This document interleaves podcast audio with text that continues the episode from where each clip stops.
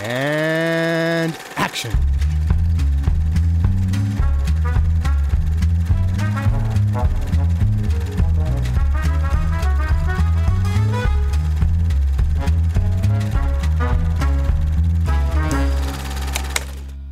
Hallöchen und herzlich willkommen zur vierten Episode, directed by Edgar Wright. Wir äh, sind wieder hier. Ähm, selbe Besetzung wie letzte Episode. Hallo Colin, Lange hallo Ted. gesehen. Servus, servus. Long time no see. Genau. Äh, und wir sprechen über Scott Pilgrim vs. The World. Edgar Wrights vierten Film, dritten Film, je nachdem, wie man, wie man Fistful of Fingers einordnet. Ich würde schon Edgar Wrights äh, Standpunkt unterstützen, dass es unfair ist, Fistful of Fingers mitzuzählen. Ja, ja. Hat er das Ja. gesagt? Hat er das selber gesagt? Ja, Ja. ähm, er st- es, äh, jeder denkt irgendwie, dass Shaun of the Dead sein Debütfilm ist. Ja, bis Und- vor kurzem wusste ich halt auch nicht, dass er Ja, das und davor äh, wenn irgendwer im Interview ihn jemand anspricht auf und dein Deb Debütfilm war ja Shaun of the Dead, dann wird er einen Teufel tun und ihn korrigieren. Ja. Und das verstehe ich auch sehr Nee, gut. das wusste ich halt echt nicht, dass er noch einen Film davor hat. Ich, ich, ich Den wusste, dass gemacht die, die Show 21er. davor hat, The Spaced, ja. und die ich auch mir unbedingt anschauen will, habe ich bis jetzt noch nicht geschafft. Genau, da machen wir. Oh, ähm, sage ich. Ähm, hm, ich habe nichts gesagt. Okay, yeah, yeah, yeah. Ähm, wo war ich? Man muss dazu sagen, da waren sie irgendwie 19, als sie den Film gemacht es ist ein haben. oder 20. semi-professionelles Regiedebüt, würde ich sagen. Also Ja, es, jetzt immer es ist halt jemand, der, es ist eigentlich ein nicht professioneller Film, wo jemand das Durchhaltevermögen hatte, einen- wirklich einen Langfilm zu machen, Einen Featurefilm für- zu ja, einen machen. Featurefilm zu machen. Und Okay. jetzt ist es halt leider irgendwie sein Debütfilm, dieser, Ah. dieser Film, den, den er mit Freunden gemacht hat. Also Ah, okay. ich verstehe ihn schon, warum er gerne Shaun of the Dead als Total. sein Regiedebüt. Ist ja auch sein professionelles Regiedebüt, wenn man es mal genau nimmt. Wir wollten aber über Scott Pilgrim reden. Richtig. Genau. Scott Pilgrim Zurück zu vs. The Scott. World. Er hat die Cornetto-Trilogie unterbrochen, um eine Comic-Adaption zu machen. Ähm, mit Michael Cera, Mary Elizabeth Winstead, Kieran Culkin, Anna Kendrick, Aubrey Plaza, Jason Schwartzman, Johnny Simmons, Alan Wong und vielen mehr. Und äh, der Film handelt von Scott Pilgrim, der die sieben bösartigen Ex-Freunde seiner neuen Freundin besiegen. Ex-Lover. Ex-Lover seiner neuen Freundin besiegen muss, um ihr Herz zu gewinnen. Entschuldigung, das Filmzitat muss es sein. Ich hoffe, dass es noch Ex-Lover ist. Seven Evil Exes. Seven Evil Access. Go. Ex-Boyfriends, nein, Exes. Spoiler Alert. Oh, okay, wir werden den Film eh spoilern, also. ja, wir werden Ja, den Film sowas von spoilern. Ähm, das Lustige ist ja, wir hatten ja Scott Pilgrim, also Colin und ich hatten Scott Pilgrim ja schon mal in der Challenge in, im alten Format besprochen. Mhm. Deswegen äh, ist es schön, dass wir noch jemanden dabei haben mit, mit Ted, dessen Meinung wir noch gar nicht gehört haben. Und ähm, aber ich glaube, wir kriegen auch eine, eine Besprechung hin, die ihr so noch nicht gehört habt. Vor allem mit Handys. äh, ja, ich glaube, Colin und ich wiederholen jetzt einfach mal kurz, was wir letztes Mal so ungefähr gesagt haben, was unsere Meinung zu dem Film war, damit die Leute, die es noch nicht gehört haben, Wissen, up wo to wir date sind. Und Dann lassen wir Ted drüber reden. genau, Und dann reden wir nochmal zu dritt über, was uns noch so einfällt. genau, Klingt doch nach einem guten Konzept. ja, dann sag doch mal, Colin, deine Meinung zu Scott Pilgrim, die du letztes Mal schon gesagt hast. Ich bin ein bisschen enttäuscht, aber von dir, Johannes, dass du am Anfang der, aber als wir am Anfang drüber geredet haben, was denn, äh, d- dass ich irgendwie erwähnt habe, Shaun of the Dead ist nicht mein Favorit. Und du äh, meintest, du bist gespannt, du weißt nämlich gar nicht, was mein Favorit ist. Ich hab's in diesem fucking Podcast schon mal erwähnt. Right. Scott Pilgrim ist definitiv mein Favorit von Edgar Wright. Mhm. Also, wie, hat wieder sehr viel damit zu tun, warum Hot Fuzz mir wahrscheinlich nicht so gut gefällt. Was für einen Bezug hat man denn tatsächlich zu dem Thema oder zu, diesem, Ja. äh, zu dem Thema des Films oder zu der, ja, eher der Stimmung des Films? Und das trifft halt voll auf mich. Das ist halt, da bin ich voll die Zielgruppe von diesem Film und dann ist es auch noch von Edgar Wright, der, wie wir schon gesagt haben, verdammt kompetent, verdammt gute Filme macht, verdammt lustige Filme. Ich liebe diesen Film. Ich kann den eigentlich gar nicht oft genug schauen. Und du, und du so? Ich finde ihn auch sehr gut. Äh, im, Im Gegensatz zu äh, Shaun of the Dead und Hot Fuzz weiß ich bei dem Film noch genau, wie ich an ihn gekommen bin. Ich weiß nicht, ob ich das damals erzählt habe. Den habe ich von Luke bekommen damals, das weiß ich noch. Und äh, ich erinnere mich auch noch, wie ich den das erste Mal geschaut habe und mich so in diesen Film verliebt habe, ähm, weil er so geil ist. Ähm, ich glaube, so über die Jahre ist er dann so ein bisschen abgesunken, so in meinem, in meinem Standing, sage ich mal, aber nicht weit. Ähm, ich finde ihn immer noch wahnsinnig gut. Ich kann den unendlich oft anschauen und bin jedes Mal unterhalten davon. Ja, und er ist halt, er er ist, er ist für mich so ein stilistisch gesehen so ein, so ein absolutes Wunderwerk, weil ich nicht weiß, wie man, wie man auf die Ideen kommt, die Edgar Wright in diesem Film verbaut hat, sage ich mal. Ne? Da, Mhm. da ist so viel, so viel Ideen drin, auf die ich nie gekommen wäre und sowas fasziniert mich dann immer. Aber Ted, Wie bist du denn das erste Mal zu Scott Pilgrim gekommen und wie findest du dürfen wir Scott Pilgrim? so? oder magst du Scott Pilgrim? Erstmal, keine Ahnung, wie. Äh, und zweitens, verliebt trifft sofort. Ich, ich habe mich sofort in den Film verliebt. Vor allem mich als riesengroßer, supergroßer Nerd bei dem Du Film. bist wieder okay, nachdem du Shaun of the Dead nicht mal so gut fandest. Ah, jetzt hör mal okay. auf, hör mal auf damit. Aber nee, aber. Scott Pilgrim einfach nur mit dem Fakt, dass halt auf einem Comic basierter Film, der so viele References zu anderen Nerd-Sachen hat, speziell Videospielen, was halt bei- für mich mich halt groß getroffen hat, weil ich halt zu der Zeit halt auch extrem in, da drin war und halt auch echt viel gespielt habe. Und jedes Mal, wenn ich Zelda-Musik höre bei Scott Pilgrim, geht mir das Herz auf. Oh. Ja, aber ich muss echt sagen, also verliebt ist wirklich das, das Beste, das trifft es wirklich am besten, weil dieser, dieser Film hat es mir so angetan, als ich ihn das erste Mal gesehen habe. Äh, von, von der Comedy über quasi die, die Trans über die Kameraarbeit wieder, wie bei der letzten Episode, wie, wir geredet haben, Kameraarbeit, die Transitions. Ich habe wirklich das Gefühl, so sehr ich auch gesagt habe, dass heute fast der Zenit war, finde ich bei Scott Pilgrim konnte er wirklich so kreativ sein, wie er wollte, weil er das entsprechende Budget hatte in Hollywood in Amerika. Und das einfach, einfach manche Sachen, wie er halt kreativ Szenen aufbaut und von einer Szene zur nächsten geht, finde ich einfach so Hammer. Plus einfach nur so ein super guter Cast von alles zu der Zeit noch. Ich weiß nicht, von welcher Zeit der Film ist ungefähr. 2008 oder 9? 2010. 2010. Also ich bin da, ich war noch relativ jung, also weiß ich nicht, ob die da alle schon in der Höhe waren, aber ich glaube mal, das war noch eine kurze Zeit, bevor dann Michael Sarah riesig wurde, Aubrey Plaza, äh, Alle, die in dem Anerkennen. Film. Brie. Larson. Brie Ja, Larson, Brie Larson, Anna also Kendrick. Anna Kendrick Brie einfach Larson hat, nur, eine, hat wie lang Screentime? Das ist einfach nur einer Fünf meiner, Minuten. einer meiner ersten halt diesen Crush, die ich hatte auf Elizabeth, auf wie heißt sie, Elizabeth? Mary Elizabeth Winstead. Mary An der Stelle wäre vielleicht ein guter Zeitpunkt zu fragen, hat dieser Film eine starke Frauenrolle? Ja, endlich. Äh, Im Vergleich, im Vergleich, Ja. im Vergleich zu seinen Ja, restlichen Ja, Filmen. verglichen mit den restlichen Filmen durchaus. Im Vielleicht nicht ganz so stark wie Liz, aber, Ja, nicht so stark wie Shaun of the Dead, aber aber auch das ist nicht auf Platz stark. zwei. Auf Ich würde mal sagen, drei, ja, wenn ich, also, da ich jetzt wirklich frisch an Hot Fast denke, im Vergleich zu seinen Filmen. Immerhin Also, kommen zwei. Frauen in prominenten Rollen vor, sagen Ja. wir es mal so. ja, wobei ich aber sagen muss, dass das auch stark beeinflusst ist aus dem Fakt, dass es auf dem Comic basiert und quasi die Charaktere Ja. schon Ja, vorgegeben sind. ja, ja. An dieser Stelle die Frage, hat jemand von euch die Comics denn gelesen und wenn ja, vor oder nach dem Film? Nein. Ich stand mal mit einem Comic, äh, also ich stand mal an der Kasse vom Comicbuchladen mit den Comics in der Hand und dann habe ich gemerkt, dass ich meinen Geldbeutel vergessen habe. und dann Also- konnte ich sie nicht kaufen und dann habe ich sie. Es sollte einfach nicht sein. Ich habe Keine auf, dann ich hab auf jeden Fall vor, es zu lesen, aber Ja. habe es noch nicht gemacht. Ja, ich habe mir die Comics in den USA, als ich jetzt im Mai in den USA war, habe ich mir die Comics gekauft und habe sie aber noch nicht gelesen in der Zwischenzeit. Deswegen, ja, drei Ah. Comic-Noobs. Ich habe sie im Regal stehen. Immerhin. Also wir äh, sind mal wieder nicht qualifiziert, über das zu reden, worüber wir reden, aber wir tun es trotzdem. Also als Adaption können wir es nicht äh, anschauen, aber als eigenen Film können wir ja, drüber auf jeden. Fall. Jetzt, Colin, bei dir wusste ich jetzt nicht mehr. Äh, ach genau, ich habe dir den Film damals gezeigt, ne? Du hast Genau. den Film bei mir nicht gesehen. Ich hatte, ich hatte von Edgar Wright halt diese Cornetto-Filme äh, gekannt. Und dann kommst du daher so, hey, hier ist ein Film von Edgar Wright. Damals waren wir in der, in der vierten der Berufsschule und Ja. das war großartig. Allein als dieses Logo kam, habe ich gewusst, diesen Film mag ich. Oh ja, das Universal-Logo war- Übrigens ein Trivia-Punkt, den ich vorhin gelesen habe, als ich geschaut habe, ob ich noch welche finde. Zu dem Film habe ich übrigens nicht so viele interessante gefunden, aber ähm, das Logo, dieses Universal-Logo wurde von Edgar Wrights Bruder, glaube ich, gemacht. Und das, das wir im Film haben, ist ein First Draft, der eigentlich nur als erste Idee gedacht war, aber der kam in Testscreenings so gut an, dass sie es einfach gelassen haben. Oh, sehr cool. Ja, ja nee, ich frage deswegen, wie ihr zu dem Film gekommen seid, weil das ist ja so der berühmte Flop, den Edgar Mhm. Wright hatte. Also es ist sein, mit Abstand sein größter. Flop. Was ich gar nicht nachvollziehen Das kann. Publikum war noch nicht bereit dafür. Ja, so ungefähr. Also das war, ich habe es dann auch immer erst im Nachhinein erfahren, weil ich habe den auch nicht, ich habe auch nicht mitbekommen, als bekommen, als der damals lief und habe ihn auch nicht im Kino gesehen. Ich habe ihn auch erst hinterher über Empfehlungen bekommen und der Film ist auch erst wirklich so ein halber Erfolg geworden, weil er dann so einen Kultstatus hatte und Leute ihn sich gegenseitig empfohlen hatten. Als er damals rauskam, habe ich so gelesen, war so die Stimmung so, weil das war sein erster Hollywood-Film, ne? Das war sein erster Film mit Universal und so weiter Mhm. war so die Stimmung, er, die haben ihn dann an der Comic-Con gezeigt und da hat er die geilsten Reviews bekommen, begeisterte Fan-Crowds und so weiter. Passenderweise. Und alle haben sich erhofft, boah, das wird, der wird einschlagen wie eine Bombe.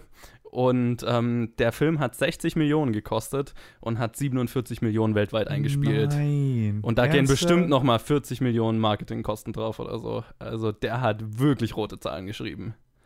Der hat dann aber noch echt Ah, viele DVDs kann- verkauft. Der muss, genau, der also muss über die Kohle- Jahre hat er sich bestimmt irgendwie Der wieder in sicher- Richtung, also ich weiß nicht, ob die wirklich Gewinn damit gemacht haben, aber ich schätze mal, sie werden mehr an die schwarze Null gekommen sein. Aber ja, das ist Edgar Wrights größter Flop ähm, bisher. Und das äh, fand ich so interessant, weil er halt, weil es niemand hat kommen sehen, so damals. Und er wirklich dann halt, also jeder von uns den ja irgendwie unter der Hand von irgendjemand so empfohlen bekommen hat, einfach. Das fand ich nur interessant. Also das überrascht mich voll, das wusste ich gar nicht. Ich habe mich auch gar nicht darüber informiert, dass das so gefloppt ist. Aber das macht dann schon Sinn, wenn man bedenkt, wie lange es gedauert hat, bis der nächste Hollywood-Film von Edgar Wright dann kam. Yes. Dass sie genau. ihn so lange haben warten lassen. Genau, Es er ist ja danach zu seiner Cornetto-Trilogie zurückgekehrt genau. eben. Ja. Das ist auch definitiv der zielgruppenspezifischste Film, den Ja. er bisher gemacht hat. Wenn es einen, Ja. es Comic-Con-Film gibt, ja, genau, ja. dann ist es. Also, der Film Scott sieht Pilgrim. ja auch, was ich auch verdammt cool finde, der Film sieht ja nicht aus wie ein Film, der Film sieht aus wie ein Comic. Also, Oder wie, Ja. ich finde, der Film ist die perfekteste Kombination aus Film und Ja. Comic-Ästhetik, die ich Ja. bisher gesehen habe. also Definitiv, ja. das ist so, geht so gut ineinander über. Genau. Ähm, von den Kampfszenen, in denen die ähm, halt die Schriftzüge Pow, Bang, Bang Ja. und so weiter drin sind, so einfach nur die, wie die Dialoge aufgelöst teilweise sind, teilweise, dass sie halt von A nach B gehen und sich dabei unterhalten und die Dialoge, mit jedem Schnitt sind sie halt schon ein gutes Stück weiter, wie so in einem Comic halt auch von Bild zu Bild sind sie an einem anderen Ort, aber der Ja. Dialog ist eigentlich so, wisst ihr, was ich meine?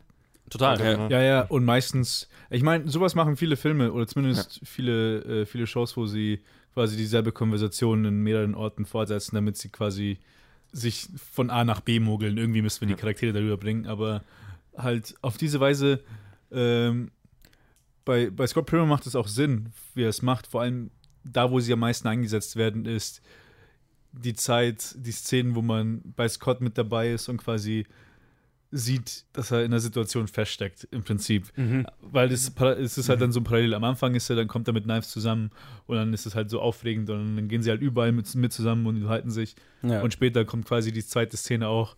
Es ist halt eine Konversation, auf die er gar nicht wirklich aufpasst. Und es könnte zwischen der einen Szene und der anderen könnte eine Stunde sein, das weiß man aber nicht. Auf ihn ist einfach nur so, ah, verdammt, ich muss weg von der. Ja, aber bei den Knife-Szenen finde ich es noch so relativ passend. Oder da, da könnten es halt, können's halt- können's auch Ausschnitte sein, die wirklich eine Stunde auseinander sind aus dem Dialog. Ja, Weil ja. sie ihn einfach zulabert mit unterschiedlichen Sachen und er nicht zuhört. Mhm. Was ich dann total cool finde, ist, wenn er mit der Band zum Beispiel irgendwie zur pa äh, wo sie zur Party gehen, fällt mir da spontan ein. Ah, und ja. wo sie dann wirklich die innerhalb des Satzes mehr hin und her schneiden Ja, zwischen den und Orten. das ist auch das ziemlich clevere, weil meistens machen sie es bei anderen, bei anderen Filmen oder so, machen sie es halt, wenn der Partner wechselt und dann die andere Person was sagt, dann gehen sie halt einfach in den anderen Ort über. Ja. Dann Ja. ist er wirklich so mitten im Satz oder Ja. teilweise im selben Wort oder so, sonst irgendwas, dass sie richtig coole Sachen machen. aber es funktioniert halt auch so perfekt. Es funktioniert so gut. es fällt einem wahrscheinlich auf, wenn man drauf achtet. Das kann, ich kann mir vorstellen, dass es einem nicht auffällt, bis man dann am, an, am anderen Ort plötzlich bewusst ist. ja. Und das, das ist einfach wieder mal auf den Perfektionismus von Edgar Wright zurückzuschreiben, dass die Bewegungen und die, das Framing von den Schauspielern innerhalb dieser Dialoge so gut ineinander passt, dass der Hintergrund da komplett springen kann und es ist jedem wurscht. Jetzt haben wir ja in der letzten Episode bei äh, Hot Fuzz gesagt, da war es so, so richtig durchproduziert auf die Perfektionsspitze, sage ich mal, getrieben.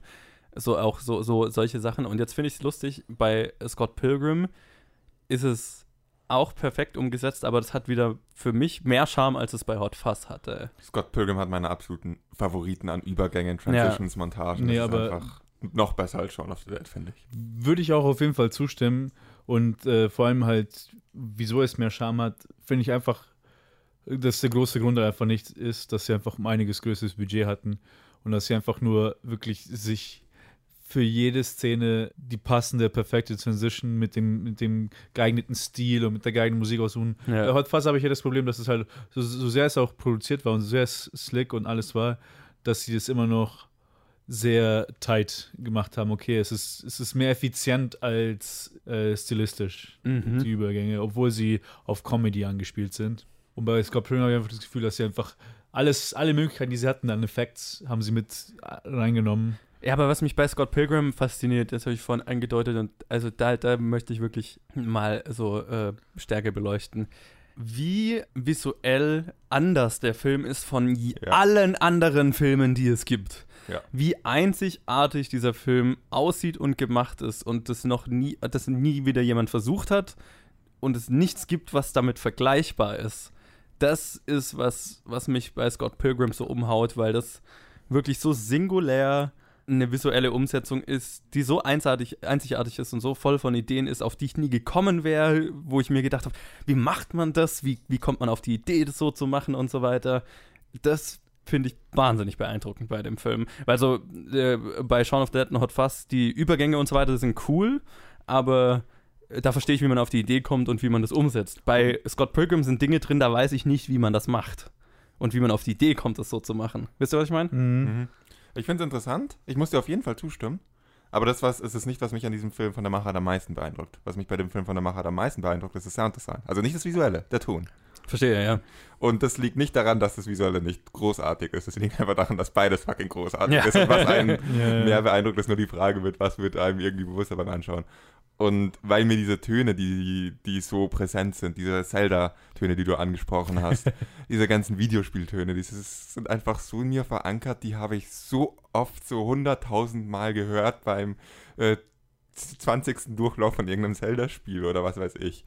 Und die haben einfach diese, das, das sind ja meistens ganz einfache Töne. Es gibt, okay, wenn er das, die Kiste aufmacht, ist es ja ein längerer Ton. Aber die meisten sind Mhm. eigentlich nur ein einzelner Ton. Und dass die so prägnant sind und sofort so eine Verbindung auslösen, das nutzt er meisterhaft in diesem Film aus und bringt sie ganz leise irgendwo im Hintergrund ein und man erkennt sie sofort. Ich weiß, warum das für mich nicht so eine Wirkung hat, weil ich habe diese ganzen klassischen Spiele ja nie gespielt. Deswegen, Okay. sowas fällt mir, glaube ich, gar nicht auf. Ich höre dann immer so, ah, da ist ein Ton, der so nach einem alten Videospiel klingt. Aber ich könnte nie sagen, was jetzt von welchem Spiel da drin ist. Naja, wenn er zum Beispiel, wenn Scott Pilgrim ziemlich am Anfang ist, das, wo das Zelda Box Opening als erstes Mhm. kommt, wo er irgendwie dann von seiner Freundin erzählt und äh, irgendwie die beiden seine Freundin toll findet und er kriegt halt gesagt, hey, deine Freundin ist toll und dann kommt so dieses so, hey, Okay. Was halt sofort mit Erfolg äh, verbunden ist. In, das ist das, wo, wo du einfach nur verzweifelt durch die Dungeons in Zelda läufst und einfach du brauchst, du musst irgendwas finden und du findest es schon wieder drei Stunden nicht, weil Zelda ein super Spiel ist mit super schweren Rätseln und du bist verzweifelt und dann plötzlich findest du die Kiste und hast dieses Erfolgsgefühl verbunden mit diesem Ton. Der Ton ist die Belohnung für das Erfolgsgefühl. Und für mich wird das alles irgendwie mit diesem Ton auch vermittelt, wenn es unter Scott Pilgrim, äh, unter dem Satz, hey Scott, deine Freundin ist super, äh, drunter gelegt wird. Total, ja, macht Und auch total Sinn, aber ich glaube, da, da musst du halt. Ja, du, da- das ist halt da sehr auf ein sehr spezifisches Publikum zugeschnitten, zu dem ich dann ehrlich gesagt nicht ganz, wahrscheinlich nicht ganz so passe wie ihr. Wo Ja, mir das dann jetzt nicht Bei so auffällt, es solche halt Sachen. meine Womit wir wieder Kindheit. dabei wären, dass Ja. es ein, ein, ein spezifischer Film ist, was Zielgruppen angeht. Was wahrscheinlich auch mit dem mageren äh, Box-Office-Ergebnissen zu tun hat. Klar, dass es bei der. Comic-Con super läuft, aber breites Publikum, Genau. Schwierig. Ja, Es ist halt einfach nur so ein beeindruckender Film, auch wieder vom Skript her, wie sie, wie sie das alles äh, eingearbeitet haben, vom Skript halt mit den Szenenwechseln und wie einfach wie kreativ sie halt da überall waren und dann halt einfach nur, dass halt auch die, das ganze Ensemble, die ganzen Schauspieler so ein, so einfach so eine super Leistung in einem, in einem Prinzip zum größten Teil eine Komödie halt abgeliefert haben die man einfach nur super findet. Und dann ist halt, ist halt wieder so ein Slump-Spiel, weil wenn man jetzt quasi, quasi das Parallel zum Hot Fuzz nimmt, dass man halt eine Komödie hat, die an Comic, an einem Comicbuch basiert, aber quasi so ein Wechselspiel zwischen Witz und Action hat, weil im Prinzip die, die Action ist jetzt nicht die normale Action wie bei Hot Fuzz, sondern halt es ist Comicbuch-Action. Ja, die oder so Ja, Videospiel-Action. Videospiel-Action. Beides so ein bisschen. Genau. Und es ist halt so gut gemacht Ja. und es, es macht einfach nur Spaß zuzuschauen. Das Und Und es halt- ist so eine, es ist also auch so eine merkwürdige Kombination. Ne? Ich meine, die stammt natürlich aus dem Comic, das, also die Story und die Idee, so diese Videospiel-Tropes in quasi eine normale Love-Story einzubinden, sage ich jetzt mal. Aber auf die Idee muss ja auch erstmal kommen. Und das halt in einem Film umgesetzt zu sehen, gerade für jemand, der jetzt nicht den Comic gelesen hat, das war auch so ein so was, das hatte ich noch nie so gesehen und so, ne? Das ist so merkwürdig, aber du bist so schnell in dieser Welt drin und es funktioniert, also du bist ja, also könnte dich ja auch völlig rausschmeißen, ne? In der, in der Hand von einem Mhm. anderen Regisseur oder Ja, so. ja. Ähm, Weil es so eine, keine Ahnung, so eine merkwürdige Realität abbildet, aber die halt in sich so stimmig wirkt, dass Ja. du es eigentlich nicht hinterfragst. So. Das ist die Sache, wenn du sagst, in der Hand von einem anderen Regisseur, ich habe jetzt halt direkt, gerade eben halt, wollte ich, wollte ich gerade ein bisschen vergleichen, hast du gesagt, so, mit welchem Film könnte ich das am besten vergleichen? Wenn es so in die Richtung geht, in solcher Thematik. Da habe ich an Ready Player One gedacht, habe ich sofort Mm. gesehen, hier hast du einfach nur zwei Regisseure, wo der eine halt 30 Jahre zu alt ist, um in der Thematik einen Film zu machen.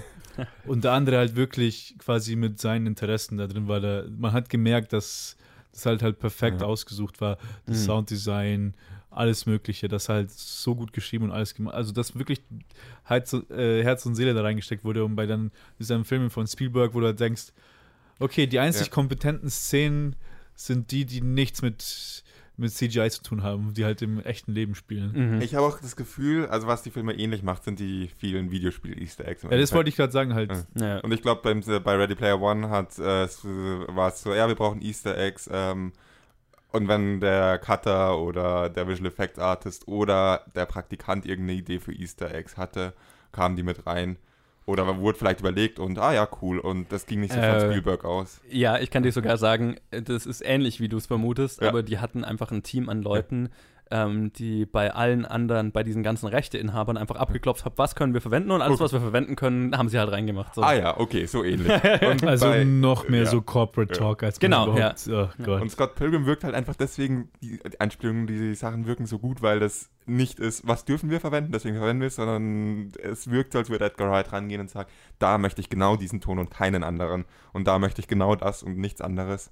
Und dass das halt auch irgendwie funktioniert, ist gut. Und wahrscheinlich hat es nicht immer funktioniert und musste sich was anderes überlegen, aber dass das halt von dieser Person ausging, die eine Vision für einen Film hatte, auch ausging, was da an Easter Eggs drin ist. Und das es ist nicht halt- so reingeschmissen gefühlt hat, nur um Easter Eggs drin zu haben. Genau, das wollte ich gerade sagen. Es ist nicht so, was ja Edgar Wright, was wir jetzt ja über alle seine Filme bisher ähm, gesagt haben. Easter Eggs bei ihm sind ja nie nur einfach so von wegen, Ja. hey, schau mal, da ist was, was, was dir was sagen könnte, sondern es hat ja immer einen Storybezug. Ja. Also diese Töne, die du ansprichst oder so, die haben ja immer, also wie du gerade gesagt hast, ne, wenn er einen Erfolg hat, dann läuft halt, dann hört man halt im Hintergrund diesen Erfolgston aus Zelda. Das ist ein Easter Egg, weil Leute dann, ha, das ist der Ton aus Zelda, aber es macht ja in der Story auch total Sinn. Mhm. Mhm. Und das ist so ein Unterschied, während bei Ready Player One, die, da rennen halt Charaktere rum, damit dann Leute anpausieren können und im Hintergrund sagen können, hey, da ist der Charakter, aber es hat, äh, da ist der Charakter, das hat Ja. jetzt nicht mit der Story zu tun. Abgesehen von der Shining-Sequenz oder so zum Beispiel. Muss ich dir jetzt dann widersprechen? Bei Scott Pilgrim, was für mich ein bisschen reingeschmissen wirkte, war äh, der Nagger Scott am Ende. Den fand Okay. ich stark unnötig. Aber ich glaube, es war In auch- welchem, was ist die Anspielung? das, oder? äh, das, ich weiß jetzt nicht, was der Ursprung ist, aber in Ursprung vielen wird- Videospielen. Ursprung weißt ist wahrscheinlich aus Zelda 2 mit dem Dark Link, einfach im Prinzip kann dein sein. Schatten, Okay, dein Gegner. du? Mhm. Und es gibt es dann in relativ vielen Videospielen. Es gibt Gut, ja auch klar, in, ja. den, in der Arcade, in der sie spielen, wo er gegen den Nagger Ninja Hm. äh, spielen muss. Äh, Negative Ninja, Negative whatever, einfach nur halt dein umgekehrtes Gegenüber. Klar, ja. Und das ist, äh, wird in vielen Spielen äh, dann äh, seitdem auch. Was ja auch so ein Film-Trope ist, Ja. ne? Also so Ja. auch so für super. Er, er hatte ich ja gerade mit Venom, ne? Ja, ja. ja, nur dass dieser Begriff Nagger irgendwas halt auch in Klar, Spielen ne. klar dafür verwendet wird. ja. Und dass dann dieser Nagger-Scott auftaucht, fand ich so ein bisschen. Okay, das ist jetzt schon ein bisschen unmotiviert. das, das, die Story ist vorbei. Äh, okay, Mai, wie auch immer. Man kann Ja, natürlich das- dann wieder das anders argumentieren und sagen, er hat ja jetzt Selbstrespekt und so weiter und muss jetzt irgendwie mit sich selbst klarkommen. Das finde ich dann ein bisschen weit hergeholt. Für mich war, hat Ja. sich das angehängt gefühlt während die ganzen. Ist aber auch das Einzige, was ich da, was Wobei- ich an wobei man auch- aus, angehängt Wobei man auch sagen muss, weil erstens, ich stimme zu, wie sie, wie sie ihn eingebracht haben, wobei ich auch mag, wie sie quasi ihn auflösen. den auflösen, Ja, den das Konflikt. ist witzig. Das mag Das ich dann. Wo sie es auf den Oh, Kopf ja. stellen, wo sie Mhm. einfach Freunde werden. Ja, wo sie dann zusammen sie sich einfach halt rauskommen. verstehen, Ja. genau. Das ist ganz cool, ja. Aber We have a lot in common. Yeah, right. wo, wo, ich wo ich aber sagen muss, ist, wo es Sinn machen würde, weil am Film mitgearbeitet hat ja auch der Comicbuchautor, hat Mhm. quasi mitgeholfen. Und quasi das Ende vom Film wurde geschrieben, bevor das Ende vom Comic geschrieben wurde. Das heißt, die, ja, ich glaube, der letzte Band war noch nicht raus. der letzte Mal, also quasi, so, ja, genau, der letzte Mal war noch nicht raus, und aber trotzdem hat er noch da mitgewirkt und hat quasi, kann ich mir vorstellen, weil sie halt dann nichts, nicht das letzte Band hatten, worauf sie es basieren hätten können, wo es besser zu den vorigen Bänden gepasst hätte, also besser zu dem vorigen, zu dem restlichen Film, mussten sich dann halt quasi noch irgendwas ausdenken und sind dann halt in so eine, quasi eine Trope-Richtung gegangen, Ja, haben ja. sich dann irgendwas rausgesucht und Ja, wobei ich aber sagen muss, dass, dass das mir jetzt nicht so aufgefallen wäre, dass das jetzt rausfällt vom Rest vom Film. Vielleicht klar, diese, diese Negative Version von ihm, ähm, ja, die ist so, es fühlt sich so ein bisschen an, hey, das Ganze ist vorbei und dann das auch noch, aber ich meine, das ist ja nur als Gag dann gedacht, Ja. so mehr oder weniger. Deswegen ist mir Ja. das jetzt nie so negativ aufgefallen, sage ich mal. Andere Frage, wenn wir gerade beim Ende sind. Ist euch bekannt, dass das Ende ursprünglich anders sein sollte? Ja. Dass er ursprünglich ist er mit Noise wieder zusammengekommen. Ja, im, im Comic ist es, glaube ich, so, oder? Im Oder Comic ist weiß ich nicht, wie es ist, aber das ursprünglich gedrehte und geschnittene Ende ist Ah, okay. auch, dass er mit Noise zusammenkommt. Und das bei Testpublikum ist halt äh, Testpublikum, ums AI, was ist der Plural? beim Testpublikum. Beim Testpublikum. Ja. Ja. aber bei mehreren unterschiedlichen Testpublikums ist es nicht so gut. Test-Screenings. Testscreenings. Ja, ich will wissen, was der, der Plural von Publikum ist. Ich Nicht, glaube, dass es es gibt kein Plural vom Publikum. Publika. Ist, okay, whatever. Ist halt nicht so gut angekommen, deswegen haben sie es geändert. Was ich schade finde, weil Ja, ich kann irgendwie mir auch. passt es nicht so. Ja, ich kann es- mir denken, es wieso es nicht angekommen ist, Ja. aber. Ich meine, ich verstehe, warum es nicht angekommen ist, weil äh, ich meine, Leute tendieren halt dazu, so dieses Happy End zu wollen. Mhm. Also ja, ich, ich finde das alternative Ende besser, also Ja. dass er wieder mit Knives zusammenkommt, Ja. weil so wird Scott Pilgrim so ein bisschen für seine Arschlochart belohnt sozusagen, ne? Ja, aber. Ja, Also ich verstehe, ja. warum Also Leute damit ein Problem haben mit Ja. dem Ende, Ja. so wie es jetzt ist. Nee, nee, sie hatten ja das Problem mit dem alternativen Ende. Deswegen wurde es ja geändert, gell? Ja, also mit dem Nein, das, Ende. äh, also die Test, das Testpublikum hatte ein Problem mit dem alternativen Ende, dem dann wurde es geändert Ende. und jetzt gibt es Leute, die mit dem jetzigen Ende ein Problem haben, weil er so dafür belohnt wird, dass er so ein Idiot ist. Ja, ja, sozusagen. aber dazu ich muss sagen- gehöre ich auch. ja. Da, dazu gehöre ich, ich, ich finde beide Enden finde ich nicht gut. Weil äh, ähm, ich kann mir sehr gut vorstellen, weil halt so ein, so ein Filmpublikum oder auch so, vor allem auch ein Nerdpublikum, also solche halt aus dem Comic-Con oder was auch immer, die sind halt darauf eingestellt, dass Boy gets girl at the end of the film. Ja. Genau, er- das er- ist so er dieser kla- uralte Filmtrope von wegen, du hast dieses Traummädel und er muss quasi er muss durch all diese. Probleme durch, damit er sie endlich kriegt. Das ist Genau. also Und diese uralte ist, halt- ist sie Trope. halt einfach nur im Preis. Aber Genau. vor allem am Ende des Films geht es ja nicht mehr o- oder ihm darum, sie zu kriegen. Also das ist ein, wird mit, dem- absolut mit dem Holzhammer gezeigt, dass die, Mhm. dass nachdem er ja das erste Mal gestorben ist, Spoiler Alert, und dann sein äh, One-Up verwendet, um nochmal gegen Gideon zu kämpfen, dass er Ja. es nicht für sie tut, sondern äh. God earned the Ja, power of self-respect Self-Respect, und so weiter. ja. Und Self-Respect würde dann dazu führen, dass er sich auch irgendwie sagt, hey, das war jetzt bescheuert. Genau, das Hey, das Ich habe mich echt beschissen verhalten. So. Ja, Weil und das ist auch Sache, irgendwie, das ist ist es halt- nicht wert. Also Ja. sozusagen, dass er jetzt irgendwie mit Ramona Flowers am Ende zusammenkam, spricht so voll wieder dagegen, dass er jetzt Self-Respect gewonnen hätte. Ja. Jemand, der Self-Respect gewonnen hätte, vielleicht interpretiere ich das nur falsch, hätte entweder gesagt, gut, jetzt, also hat er mit euch beiden nicht funktioniert, Ja. also Oder ich oder halt wenigstens Die Zeit für mich selbst, ja, um mich selber zu finden. irgend Weil sowas. die Sache ist halt, Vielleicht sollte ich mir Gedanken machen Ja. darüber, wer ich bin und dann Ja. vielleicht einfach mit dem ganzen Dating-Grab Ja. nochmal neu anfangen. das ist halt genau. wirklich weil er wirklich ein Arschloch ist im Film. ja. ja.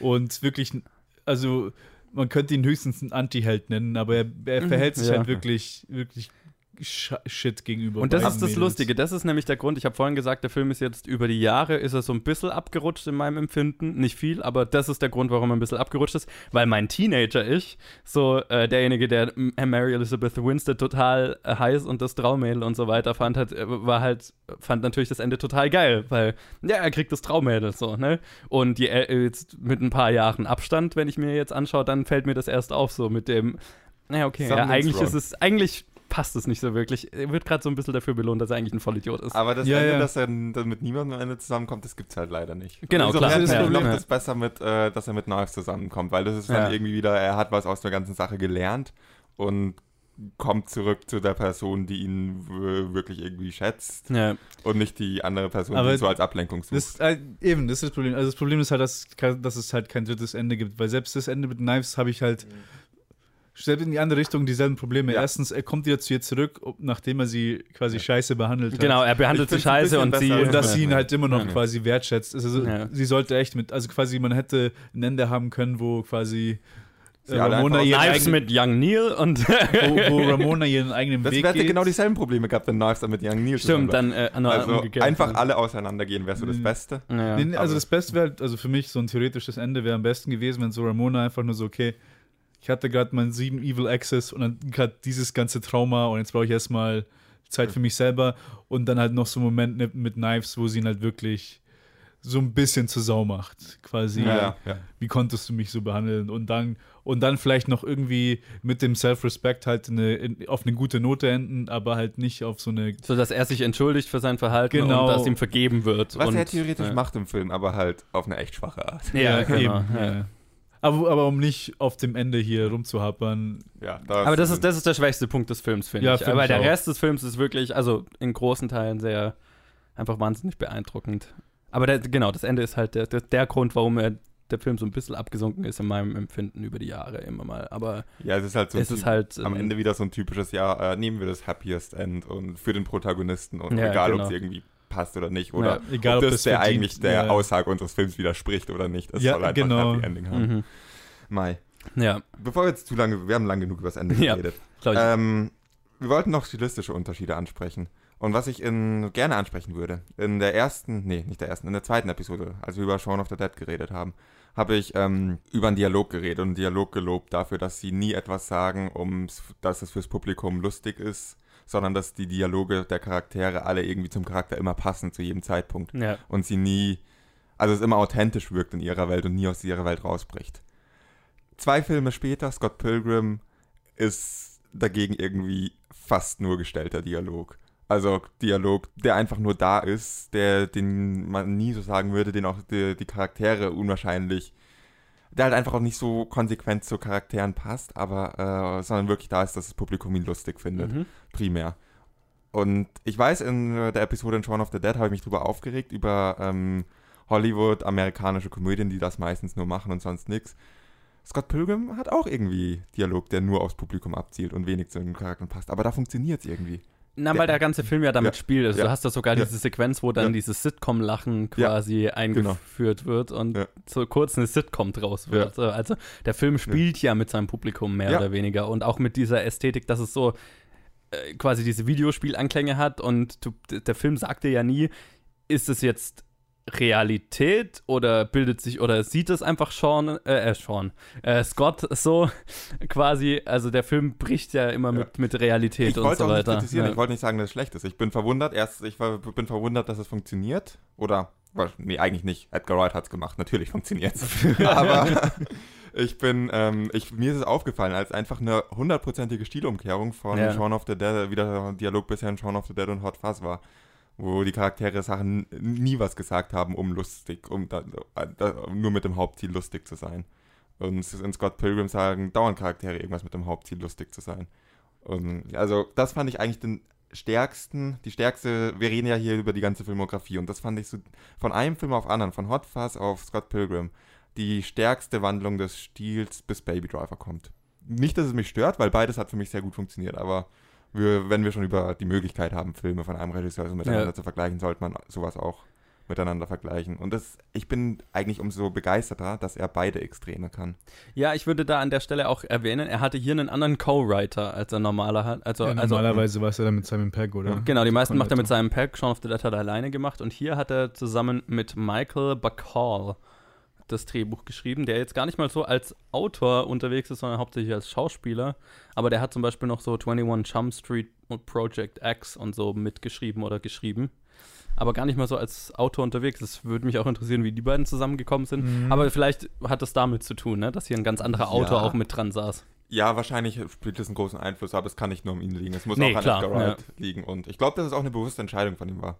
Das ist, passt auch viel besser zu Comics. In Comics Definitiv, hast du auch ja. einen authentischen Dialog. Ja, also du Ja, hast ja ja, in ja. dem Fall, du hast ja zwei. Autoren noch dabei. Du hast den Autor der Comics, der ja quasi Ja. den Ton der Comics mitliefert. Ja, ja. Und dann hattest du noch einen anderen Autor, der das Drehbuch Ja, mitgeschrieben vor hat. allem, weil es weil es auf dem Ton komisch ist. Das heißt, ähm, so verrückt wie die Filme auch sind, die ersten zwei Cornettos, über die wir geredet haben, sie sind immer noch in der realen Welt. Ja. Also mit Anführungszeichen, die, ihr seht es halt nicht. in, einer, in einer überzogenen Version der Überzeugen, Realität sozusagen. ja, genau. Ja, ja. Und Scott Pilgrim ist halt Zombies. wirklich einfach, es ist ein Comicbuchfilm Ja. halt.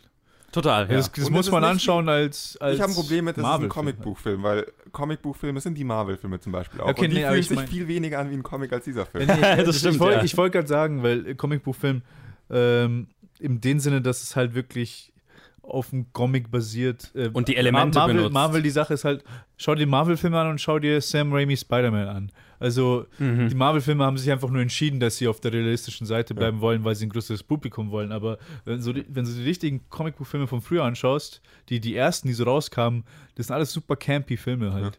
Ja, aber es So- geht ja nicht nur ums Campy, es geht um die ganze, das ganze visuelle Design. Aber ich meine, das aber die ist sind, ja. die sind ein bisschen Realität, die sind alle realitätsferner als die Marvel-Filme jetzt. Ja. Nicht nur die von damals. Schau mal Venom an, der gerade rauskam. Schau mal, Okay. ja, aber nee, aber das meine ich ja. Marvel hat ja damit angefangen. Ich meine, schau dir, Ja. schau dir, schau dir den, er, den letzten an, Infinity Wars, vergleich den vom Magic, vom sonst was mit ersten Iron Man. Erster Iron Total. Man ist so nah an der Realität geführt. Also die wollten einfach, die wollten Superhelden machen. Ja. Also sie wollten es so nah an unserer Welt haben, Ja, ja. damit die Leute sich die anschauen. Ja, sie haben so langsam dieses, dieses Comicbuchartigere, dieses fantastischere Elemente Stück für Stück eingeführt. Genau, und hier ist einfach nur verloren, wir sind in einer komplett anderen Welt. Wir, Genau. sind, wir sind nicht wirklich in Amerika, wir sind in einer anderen Version von Kanada. Kanada. Ich wollte ich wollte mich gerade verbessern. ich wollte mich gerade verbessern. Wir sind einfach in einer anderen, wir sind im Comicbuch, Comicbuch Kanada Genau, ja. von Scott Pilgrim, also von dem Comic. Ja. Und dann hat man einfach gleich ganz andere Regeln und man, Ja. Das Intro ist immer noch so fantastisch. Once upon a time in a mysterious land far, far away. Äh, oder was war es in a mysterious, Genau, ja, so. mysterious land of Toronto, Canada. Ja, genau. so. Und also ich finde, ich möchte noch mal ganz kurz, ähm, ich habe es ja vorhin schon erwähnt, aber ich noch mal ganz kurz sagen, dieses, diese eigene Realität, die dieser Film aufbaut, fasziniert mich so. Und das Ja. ist das, was mich auch als Teenager, als ich den Film so gesehen, so fasziniert habe. So, wow, das kann man machen, weil es ist ja irgendwie, du bist zwar in der realen Welt, in einem realen Ort, der passiert, aber es ist trotzdem eine fantastische Welt in sich. Zum Beispiel so Sachen wie, dass ähm, Ramona Flowers dann über einen ihrer Evil Exes spricht, der dann ein Loch in den Mond für sie geschlagen hat. Und immer wenn du den Mond siehst, ist ein Loch im Mond, ne? Ja, ja. Also, also so Sachen. Also es ist oder eine die, super. die Vegan Police. Genau, genau, so Sachen. Also es ist so eine, es ist eine super Science-Fiction, Comic-Buch, Magic-Welt, was weiß ich, aber sie Es hat halt so gut. dieses. Es ist so eine Kombination, die aber funktioniert, aber die, also ich kann mir kein anderes Szenario vorstellen, in dem sowas richtig Kein anderes funktionieren Szenario, würde. kein anderer Regisseur. Ja, Wobei, Nein, wobei ich sagen muss, die ganzen restlichen Charaktere, die grounden das ein bisschen, weil die, ja. äh, die haben trotzdem noch Reaktionen, als ob es nicht wirklich alltäglich wäre, was gerade passiert zwischen Scott Naja, und den Wallace. So. Dann ein Evil Ex, fuck. Ja, genau. Okay, aber Wallace ist sowieso der Beste im ganzen Film. Aber halt alle anderen ja. sind immer noch so auf so ein bisschen hin und her, die sind, es ist nicht wie ein Weltuntergang für sie, es ist nicht so, oh mein Gott, was passiert hier gerade, sondern immer so, was ist das? Also die sind nicht wirklich ganz sicher. ja, keiner ist so schockiert davon, was aber passiert. keiner ist wirklich Äh, extrem schockiert und dann so, es ist, es, Und es dann pendelt akzeptierst sich, du es halt auch. Es pendelt so, ne? sich halt so ein bisschen ein. Ich meine, schau dir einfach nur fucking Chris Evans, die, seine Szene an, Ja. die ist so absolut genial. Und dann geht er mit seinem was Skateboard tausend Sachen die, die Schiene da Ah, das fand ich, das, das finde ich so, die, die, die Szene finde ich so ein bisschen schade, weil wie er dann Chris Evans entsorgt, finde ich so ein bisschen schwach quasi leider. durch, durch Re Reverse Psych- Psychology. ja, weil so was so voll offensichtlich ist, keine Ahnung. Das, das, Naja, okay, das hat's des Girls Watching und dann macht er es, fand ich schon ziemlich ja, ich meine, ich, ich verstehe versteh den Gag, es, es, es funktioniert. Ich, ich hätte mir für Chris Evans Charakter, für so cool wie die Szene davor war, hätte ich mir ein bisschen ein Ja, intelligenteres Finale gewünscht, aber fein. Ich verstehe, was du meinst, aber der Punkt, an dem dann unten irgendwie die ganzen Münzen liegen oder oben steht, so, oh verdammt, ich habe die Münzen nicht bekommen. Ja. Das mir ziemlich cool. Total, ja, das stimmt schon, ja. Es ist so, Und auch seine ganzen Stunt-Doubles, was übrigens, übrigens alles Chris Evans echte Stunt-Doubles waren. so Uh. viele. Ja.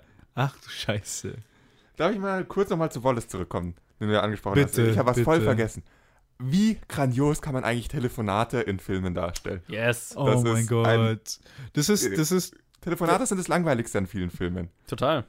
er hat das so Ja. drauf, aber das, das hat er schon bei, den, Ja. das hat er schon bei, den- bei Shaun of the Dead und Hot Fuzz hat er das ansatzweise schon gemacht, so die Telefonate Ja. ein bisschen interessanter zu Ja. machen, aber er hat es noch nie so perfektioniert Ja. wie bei Scott Pilgrim. Es Ja. Und allein auch nicht mehr so perfekt. Wie, wie, wie perfekt er Splitscreens Ja. benutzt in diesem Film. Ja. Bei den Telefonaten. Die Szene mit, wo, äh, wo sie auf dem Konzert sind von seiner Ex, Ja. von äh, äh, Clash and Ja. äh, Demon Head. Clash and Demon Head. Äh, Und dann einfach nur Envy dieser Adams. Vierer, Vierer Splitscreen, wo alle vier dann im Bild und sich Ja. gegenseitig anschauen und so.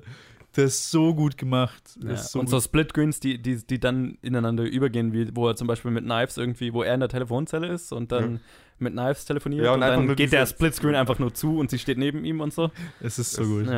Generell nicht nur Splitscreens, wie er mit Format spielt. ja. Wie er mit, wie er mit dem Standard ähm, CinemaScope äh, Bildausschnitt, den du normalerweise hast im Kino, einfach spielt und sagt, hey, es gibt mehr als ein Bilder. Ein, mehr, mehr als ein Format. Man kann so machen, man kann so machen, man kann so miteinander kombinieren.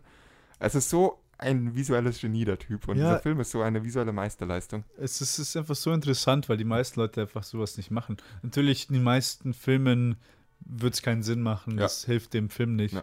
Aber es ist schade, dass es nicht mehr solche gibt, weil Viele Alle Filme anderen- würden besser werden, wenn man das macht. Und Ja, sind, einfach- sind zu faul. ein, ein cooles Beispiel, was ich, was ich vor kurzem erst ähm, erfahren habe, ist nur eine kleine Side Note, wenn man mit, ein bisschen mit Formaten spielt.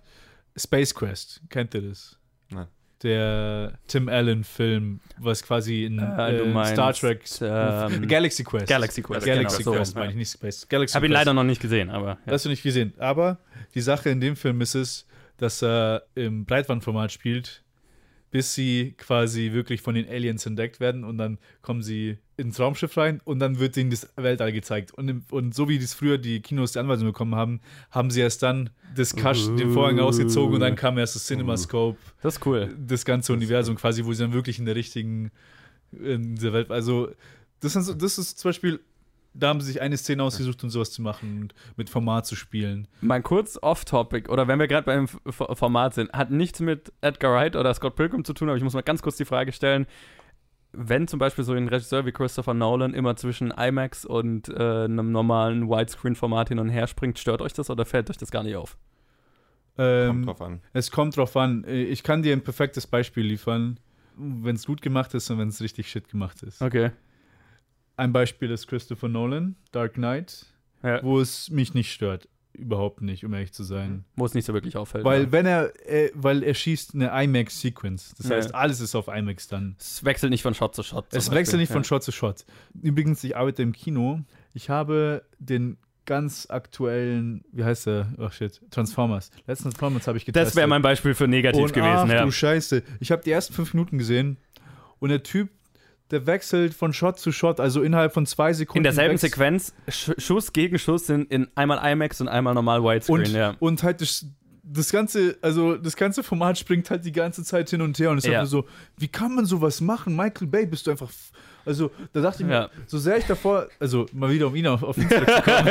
Ich muss ein Lob aussprechen. Ich find's geil, dass du gesagt hast, ich arbeite im Kino, bevor du gesagt hast, äh, dass du Transformers gesehen hast. Ich hab habe ich hab ihn getestet, ich habe ihn getestet, ich habe ihn nicht angeschaut. Ja, Weil ich habe musstest ich diese habe Transformers- Kopfschmerzen, ich habe Kopfschmerzen von den ersten fünf Minuten bekommen. Ja, und da ging mein ganzes, ich so, ich habe so viel davon gehört und gelesen, dass er von der technischen Seite so respektiert ist und dann bringt er so einen Dreck raus. Ja. Also ich habe, das in den ersten fünf Minuten, das ist halt wirklich, innerhalb von, innerhalb von einer Minute wird zwischen Scope und IMAX wird gute 100 Mal hin und her gesprungen. Mhm. ja. Und halt wirklich im Sekundentakt und Ich bin noch schneller. grad echt und froh, wenn das der Anfang ist, weil mir ist nicht so krass aufgefallen in dem Film. Ich bin dann echt froh, dass ich den Anfang verpasst habe. Mir ist, es ich erst, mir ist es gegen später erst aufgefallen, Ah, dann in den okay. letzten ich hab, Ich habe nur die ersten so, Minuten aber gesehen und das war halt Die einfach habe ich nur. verpasst, weil ich zu spät dran Das war. war grässlich, das war einfach grässlich. Und da, das ist genau das Beispiel. Ja. Wenn, wenn der Wechsel gut gemacht ist, dann ist okay. Wenn Also, weil zum Beispiel bei sowas wie Interstellar hat es mich dann im Kino hat, ist mir gar nicht aufgefallen, aber auf Blu-ray später ist mir dann immer aufgefallen, ah, oh, ist mir im Kino gar nicht aufgefallen, dass es immer hin und her springt. Ich finde es manchmal irritierend, aber wir waren bei Edgar Wright, Ja. der sein Format ganz gut einsetzt. Ich habe nachgeschaut, es ist ein äh, Widescreen-Format. Ich war mir nämlich gerade nicht sicher, ob der, ob der 16 zu 9 oder Widescreen ist, aber es ist ein leichtes Widescreen. Noch nicht Ja. CinemaScope, aber Ja. Widescreen. Ja. Aber das, ja gut, das wechselt nicht wirklich. Er arbeitet mit visuellen. Er spielt halt mit, er äh, spielt cro- damit, croppt mal ja, Sachen croppt oder mal so, rein, aber- aber Ja, es ja. ist, bleibt ein Es- dasselbe Format. Genau, er dreht jetzt nicht mit unterschiedlichen Formaten oder Ja. so. Es Es ist halt- ist mal, es ist im Schnitt Ja. quasi angepasst manchmal. Es ist fake, unterschiedliche Formate. Genau, ja. Oder halt um was Ja, zu highlighten oder so. Was st es ist stilistisch eingesetzt, sagen wir es mal so. Wo waren wir stehen geblieben? Ist mir egal, wo wir stehen Ja, geblieben sind sind. bisschen Ich habe noch einen. Punkt. ja, Oder bitte. willst du? Ich sag Nee, nee, du fängst an. Ich habe jetzt nämlich, mir ist gerade noch was eingefallen. Ähm, was ich wirklich hervorheben möchte, wir reden in jeder Episode über Edgar Wright, über seine Transitions. Und wir meinen damit immer diese visuellen vom Soundeffekt begleitet, diese schnellen Schnitte, diese Kameraschwenks. Ich finde, in diesem Film ist er wirklich noch kreativer geworden, noch vielfältiger mit seinen Transitions. Mhm. Ein Beispiel, was ich total geil finde, was dann eigentlich nur noch über den Sound funktioniert, ist, äh, wenn er nach seinem ersten, nachdem er bei Ramona übernachtet hat und er sie irgendwie dann fragt, ob sie zum Konzert kommt und sie sagt ja und äh, fährt weg und er noch hinterher schreit so, äh, ich habe ja gar nicht gesagt, wo es ist, es ist übrigens im Rocket und so weiter.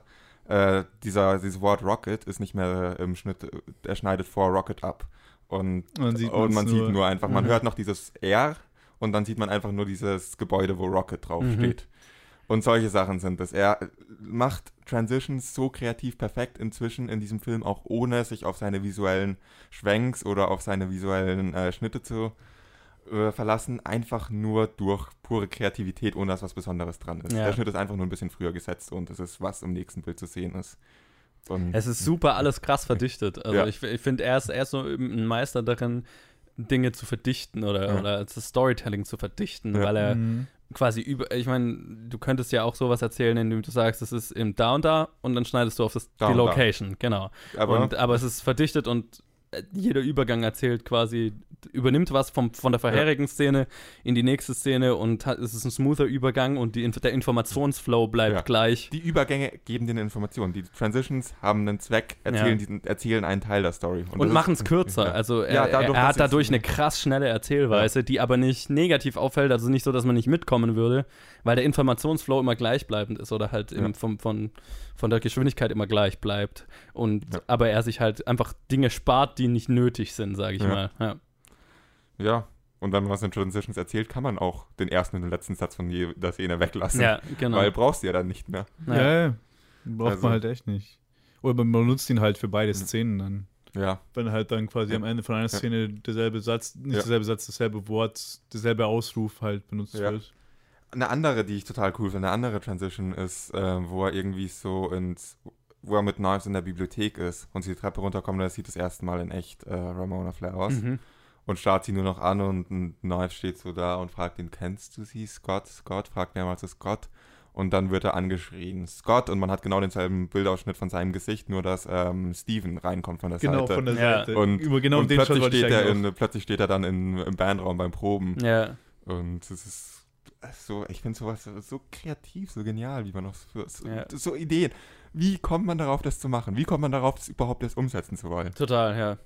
Wie kommt man auf die Idee, dass das was bringen könnte in der Erzählung? Und das bringt verdammt viel. Es ist lustig, es gibt einen Informationsgehalt, man überspringt, man kommt zeitlich voran, was ein Problem ist, oder nicht ein Problem, was eine Herausforderung ist, die man sich beim Filmemachen äh, fragen muss. Wie komme ich in der Zeit schneller voran als Ja. Realzeit? Mhm. Und Genau, dieses krasse Verdichten Ja. halt. Ja. Und das ist.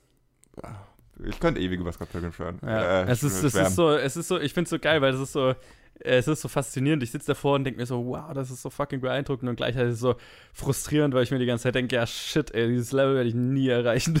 Fuck. Soll ich mir eine andere Karriere suchen? Äh, ist spät, damn it. ist nie zu spät, in eine andere Karriere zu suchen, Johannes. äh. Sollte jetzt nicht so demotivierend klingen, es. Nein, nicht, dass ich es wollen würde, aber es, der Gedanke kommt schon mal auf, wenn man dann sowas sieht, weil ich mir halt so denke, ich, bin, ich bin raus. Das Ich würde so- dir ja gerne irgendwie dich beruhigen und sagen, mit genug Übung kannst du alles schaffen, aber das ist Edgar Wright. Das, Nein. das ist nichts, was du mit Übung erreichen kannst. Genau, das meine ich. Das ist nichts, was du mit. Übung erreichen kannst. Du kannst ein sehr fähiger Filmemacher mit Übung werden, aber das ist ein Level an Kreativität, das ist, das ist Talent. Ja. Na, die, die, diese Ideen musst du halt haben, um sie umsetzen zu können. Das finde ich so faszinierend bei ihm, ja. ja, ist definitiv einer der kreativsten Leute, die da gerade draußen rumlaufen. Definitiv, ja, genau. Mit äh, in, einer, in einer Industrie, die sehr viele kreativ, äh, sehr viele fähige Leute hat, aber Ja. ähm, wenige stechen, also ne, deswegen fällt das so auf. Das Ja. ist halt wenige, die, die mit so einer einzigartigen kreativen, kreativen Ansatz so rausstechen, finde ich. Ja, muss ich zuge äh, zugeben. Muss ich zustimmen. muss ich zustimmen. Muss ich zugeben, den Gedanken hatte ich auch schon mal. ja, muss ich, muss ich definitiv zustimmen. Edgar Wright ist auf jeden Fall einer der interessantesten Filmemacher, die wir haben. ja. Ich muss jetzt noch mal einmal deinen typischen Satz klauen, Ted. Du bist zwar noch nicht so oft im Podcast gewesen, aber ich glaube, du hast jedes Mal gesagt, den Score fand ich verdammt cool. Übrigens, ich fand den Score in diesem Film verdammt cool. also, Wow, ich muss mir mal den Score anhören, Also- jetzt wo du sagst. in, insgesamt, ähm, damit meine ich ganz konkret äh, die wirklichen Lieder, die die Bands haben. Die Lieder, die die Sex Bombs haben und die Lieder, die Clash at Demon Head haben. Clash at Demon Head ist, glaube ich, die Musik von einer Band namens Metric, wenn ich mich nicht irre. Ja, ich weiß nicht, Ja, also auf jeden so, Fall ein ja. Cover, was sie Und singen. irgendwas mit B gab es auch noch eine Band mit B, die irgendwelche Songs geschrieben hat. Ich weiß nicht. Ja, auf jeden Fall, wie das ausgewählt ist. Ähm, meistens, wenn du eine Band in einem, in einem äh, in, hast, eine Band, die Rollen, äh, ja, eine Band in einem Film hast, die hat halt einfach okay Musik. Mhm. Wenn es gut läuft, hat sie okay Musik, aber die Musik passt so gut erstens und zweitens ist sie auch richtig gut und ich höre sie richtig gerne. Ja. Das wäre auch so Musik, die ich mir auch manchmal einfach so zum Anhören anmache, was ich sonst eigentlich selten mit. Jetzt mit Film-Soundtracks ist was anderes, aber halt mit Liedern, die Bands in Filmen spielen, die würde ich mir eigentlich außerhalb diesen Filmen wahrscheinlich nie anhören und das Ja. ist eine Ausnahme. Ja. Oft, ja. Das ja. ist einfach so verdammt gut ausgewählt. Und ich habe auch jetzt, wo wir darüber reden, ich habe die Lieder im Kopf. Ja. Ne, sie sind sehr Wie oft eindrücklich. passiert dir das bei Bands Ja. in Filmen? Nie. Ja. Ich, Ich habe jetzt die ganze Zeit, mir geht jetzt die ganze Zeit das Lied im Kopf rum, wo sie gegen die, äh, gegen die zwei, ähm, was sind die Japaner oder so spielen? Äh, Nicht näher definierte Asiaten. okay. Also, es wird halt echt nie gesagt Nee, im Film. Ja, Ja, ja. ich glaube, von den Namen her kam. Ich glaube, die Originalmusiker, die die beiden spielen, sind Japaner. Also ich ja. traue mir da jetzt nicht dieses kulturelle Wissen zu, das zu beurteilen. Ich habe es Okay. vorhin erst gelesen, ich Lassen meine mich wir nur es. zu erinnern. Ja, was mir die ganze Zeit jetzt durch den Kopf geht, ist wirklich nur da, wo sich alle bei dem Demon Head Konzert Ja. zum ersten Mal treffen, dann Brie Larson singt und Ja. dann was sie, das Cover, was sie da singt, das, von, das geht mir jetzt die ganze Zeit durch den Kopf. Ein wahnsinnig cooles Lied. Aber auch Ja. die von, äh, die, die, die, die, die Scott Pilgrims Band spielt, die sind so ein bisschen bescheuert vom Text her teilweise, was super passt. Aber einfach trotzdem so cool von der Musik, dass man sie echt gerne anhört. Hm. Metric ist die Band und Beck heißt die andere Band, die Gut. noch Lieder Ah, geschrieben hat für okay. den Film. Ja. Ja, Metric wusste ich die andere nicht. Tut mir leid. Man kann nicht alles wissen. Wie kannst du es wagen? Weiß ich nicht. Tut mir leid. Tut mir leid. Und jetzt, Leute, haben wir noch was, worüber wir schwärmen können? wir, wir waren jetzt so lang, äh, habe jetzt so lange äh, so durchgeredet. Ich bin schon völlig, ich, habe hab keinen Überblick mehr, über was wir geredet haben, über was nicht. Ja, der größte Kritikpunkt war halt das Ende. Mhm. Mir fällt auch eigentlich nichts anderes ein. würde ich Mein größter Kritikpunkt wäre nicht mal das Ende, sondern dass es keine wirklich die Frauenrollen in dem Film jetzt- Ja, okay. Ja, aber, Aber dann direkt das kann man, das das kann man als allgemeinen so- Kritikpunkt Ja. kann man an seine Filme geben. Ja, ich finde bei Scott Pilgrim fällt es so besonders auf, weil ich meine, in Hot Fuzz hast du halt einfach keine weiblichen Charaktere, was so ein, eine Sache in sich selbst ist. Bei Scott Pilgrim hast du halt mehrere prominente weibliche Charaktere, die aber halt leider in so ein bisschen Stereotypen fallen. Also das mysteriöse Mädel, das quasi der Preis ist, den du am Ende gewinnst. Ja. Und die nervige Ex-Freundin, die dich, die, die halt stalkt und so ein bisschen, Und also die du nicht los wirst. Ja, die nervige Schwester. Bei Ja. mir ist halt, ja, ich habe es halt erst quasi retroaktiv alles gemerkt. Wirklich, der erste Edgar Wright-Film, wo es mir wirklich aufgefallen ist, war halt eben erst Baby Driver. ja, mir auch, tatsächlich. Und dann ja. ist es mir halt extrem aufgefallen. Und Ja. ich so oh mein Ja. Gott, das geht doch gar nicht. Und dann quasi, wenn man rückblickend auf die anderen Filme schaut, ist so, oh, ja, das Ich war mein- schon immer so. Das merkt man halt, aber äh, genau, wie gesagt, also das ist ja das Interessante als Teenager. Keine Ahnung, als nerdiger Teenager-Junge ist das halt genau, Man hat nimmt- das man- genau den Nerv getroffen, fand ich so. Also bei mir war das so, das so. Ja, man hinterfragt halt Ja. einfach nicht das, das gängige Bild. Das heißt, Genau, du, bist, ja. du bist gewohnt, ein- bist gewohnt Filme mit hauptsächlich Männern, mit hauptsächlich weißen Männern. Man, über, man, man fragt gar nicht. Es ist so, oh, das ist, das ist einfach, was im Film ist. Genau, Vor allem, wenn man halt noch in Europa, ja. we- wenn man in Europa sowieso wohnt als, als Europäer und so, okay, das sind halt die Leute, die halt um mich rum sind, für- zum meistens, als, als vor allem als Teenage Boys halt Ja. ich habe halt fast nur weiße Kerle um mich rum. Das Ja. heißt, ich sehe nur weiße Kerle am Skin. Das, mir ist es früher nie aufgefallen. Ich habe nie drüber nachgedacht. Und jetzt halt wirklich, Baby Driver ist einer der Filme, wo es mir dann extrem aufgefallen ist, als ich Ja. den Film angeschaut habe und so, das- Ja, muss es, ich, bei mir war es auch Baby Driver. Ich frage mich, warum es einem nicht früher aufgefallen ist, weil ich die, wenn mir die Problematik, die Problematik war mir dann irgendwann logischerweise bewusst. Genau, ich glaube, erstmal muss dir die Problematik Ja. bewusst sein, weil du machst dir ja nie Gedanken drüber, Ja. weil Aber wenn Hast dir nie die ein Problem Problematik damit? bewusst ist, was recht schnell kommt, wenn du dich mit äh, dieser Branche befasst, dann solltest du es erkennen, wenn du so einen Film schaust. Und dann habe ich noch verdammt oft Shaun of the Dead und Scott Pilgrim geschaut, ohne es zu bemerken. Wahrscheinlich, weil ich einfach immer schon wusste, wann, welche, wann welcher Satz kommt, wie die Filme sind und ich einfach im Kopf mit durchgegangen bin und ah, dann kommt der Teil, der mir gefällt und der Teil. Und ich habe einfach nicht mehr hinterfragt, was ich sehe, sondern einfach nur, ah, und da kommt der Teil, der mir gefällt und da der andere Teil. ich glaube, es ist, es ist einmal Gewohnheit und ich glaube, es ist auch eine Altersfrage einfach. Ja, aber Also, ich habe jetzt wirklich kurz bevor ich Baby Driver gesehen habe, auch nochmal Shaun of the Dead und Scott Pilgrim gesehen. Das Okay. ist, daran kann es nicht liegen. Das war dann erst äh, mit Baby Driver war was Neues, was ich noch nicht kannte. Mhm. Und da ist mir dann krass aufgefallen. Ja. Und dann, wie ihr gesagt habt, Moment, das war schon immer so. Ja, ja. ist halt einfach die Sache äh, mit dem mit älter werden. Vor allem mit Filmen, die man halt wieder anschaut aus der Kindheit. Ich meine, Nostalgiebrille. Jetzt haben wir, wir haben über Scott Pilgrim, wir haben über Fort Fort Fast, war ich bei der Episode auch dabei.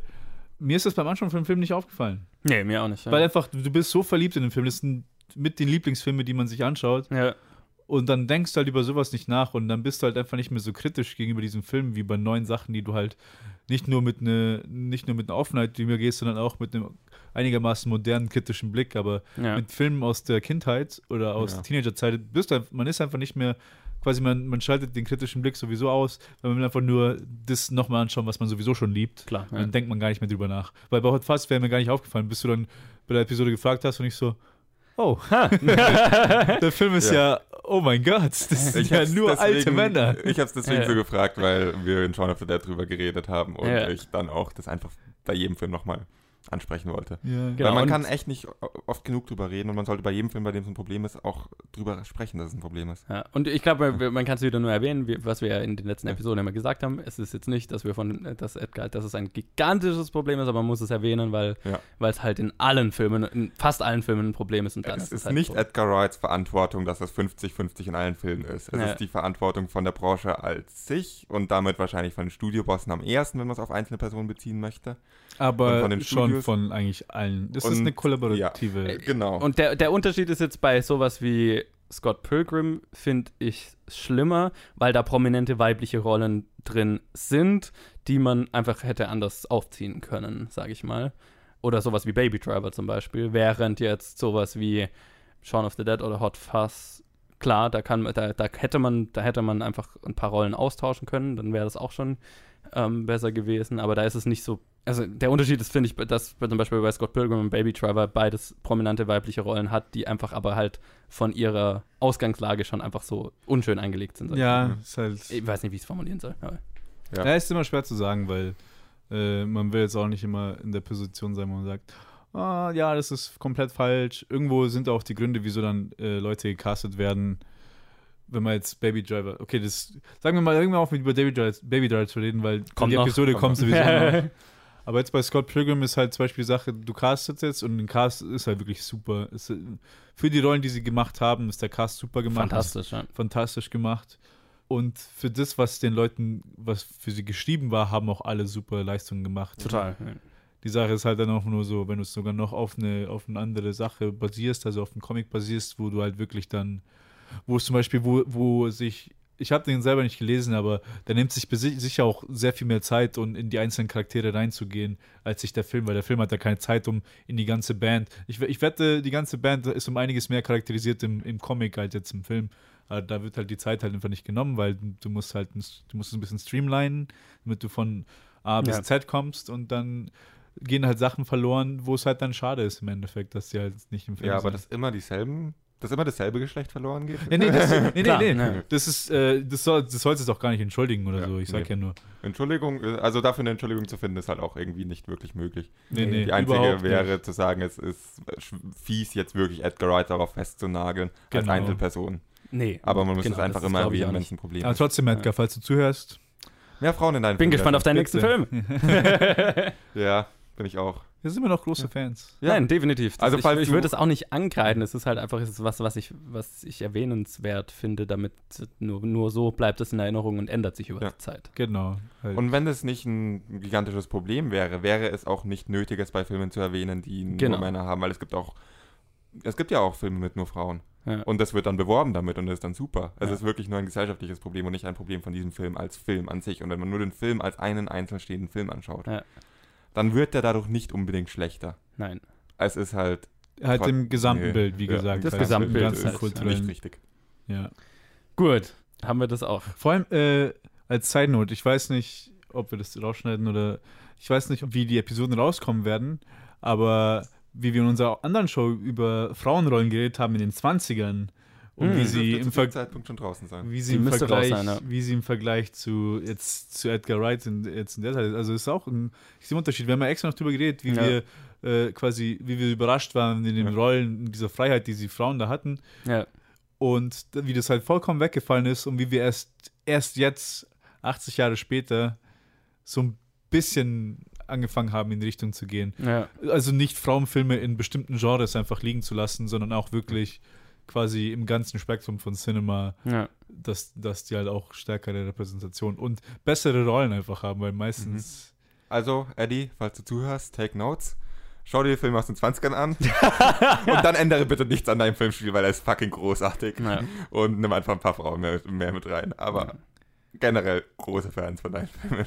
Ja, Fucking großartig. Definitiv. Und Scott Pilgrim ist einer der besten. Ja. Ich glaube, da sind Also- wir uns einig. Ja, Mein absoluter Fall. Favorit ist unter seinen Filmen. Und ja, deswegen leider auch, so sehr ich Begriffe von Lieblingsfilmen und Lieblingsregisseuren hasse und ich nicht, mich nicht auf einen Lieblingsfilm oder Lieblingsregisseur festlegen möchte, habe ich ja damals schon gesagt, wenn's ein, wenn ich es müsste, würde Edgar Wright definitiv in der engsten Auswahl stehen. So steht auch Scott Pilgrim definitiv Ja. in der engsten Auswahl eines Lieblingsfilms für mich.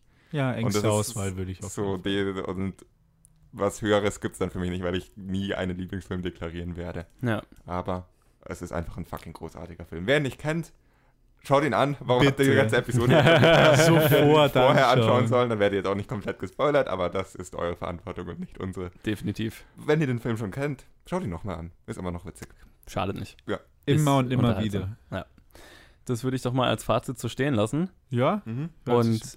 Bedanke mich nochmal bei euch, dass ihr die letzten zwei Episoden dabei wart. Immer gerne. diese Episode wieder. Und ähm, ja, wenn es euch gefallen hat, ich hoffe, euch, ihr habt Spaß mit, äh, mit der Staffel directed by Edgar Wright soweit. Äh, lasst uns wissen, wie ihr Scott Pilgrim findet, wie ihr die gesamte Filmografie von Edgar Wright findet und welche Regisseure ihr gerne in Zukunft hören würdet. Äh, das könnt ihr wie immer auf Facebook und Twitter tun, jeweils unter Planet Film Geek. Und natürlich äh, lasst uns am besten ein geschriebenes Review und eine Bewertung da, da, wo ihr uns hört äh, auf der Plattform. Das wäre fantastisch, so helft ihr uns weiter und natürlich ganz einfach könnt ihr uns auch weiterempfehlen. Da würden wir uns sehr freuen. Und ansonsten hören wir uns dann in der nächsten Episode wieder, wenn wir dann über The World's, World's End reden. Bis dann. Ciao.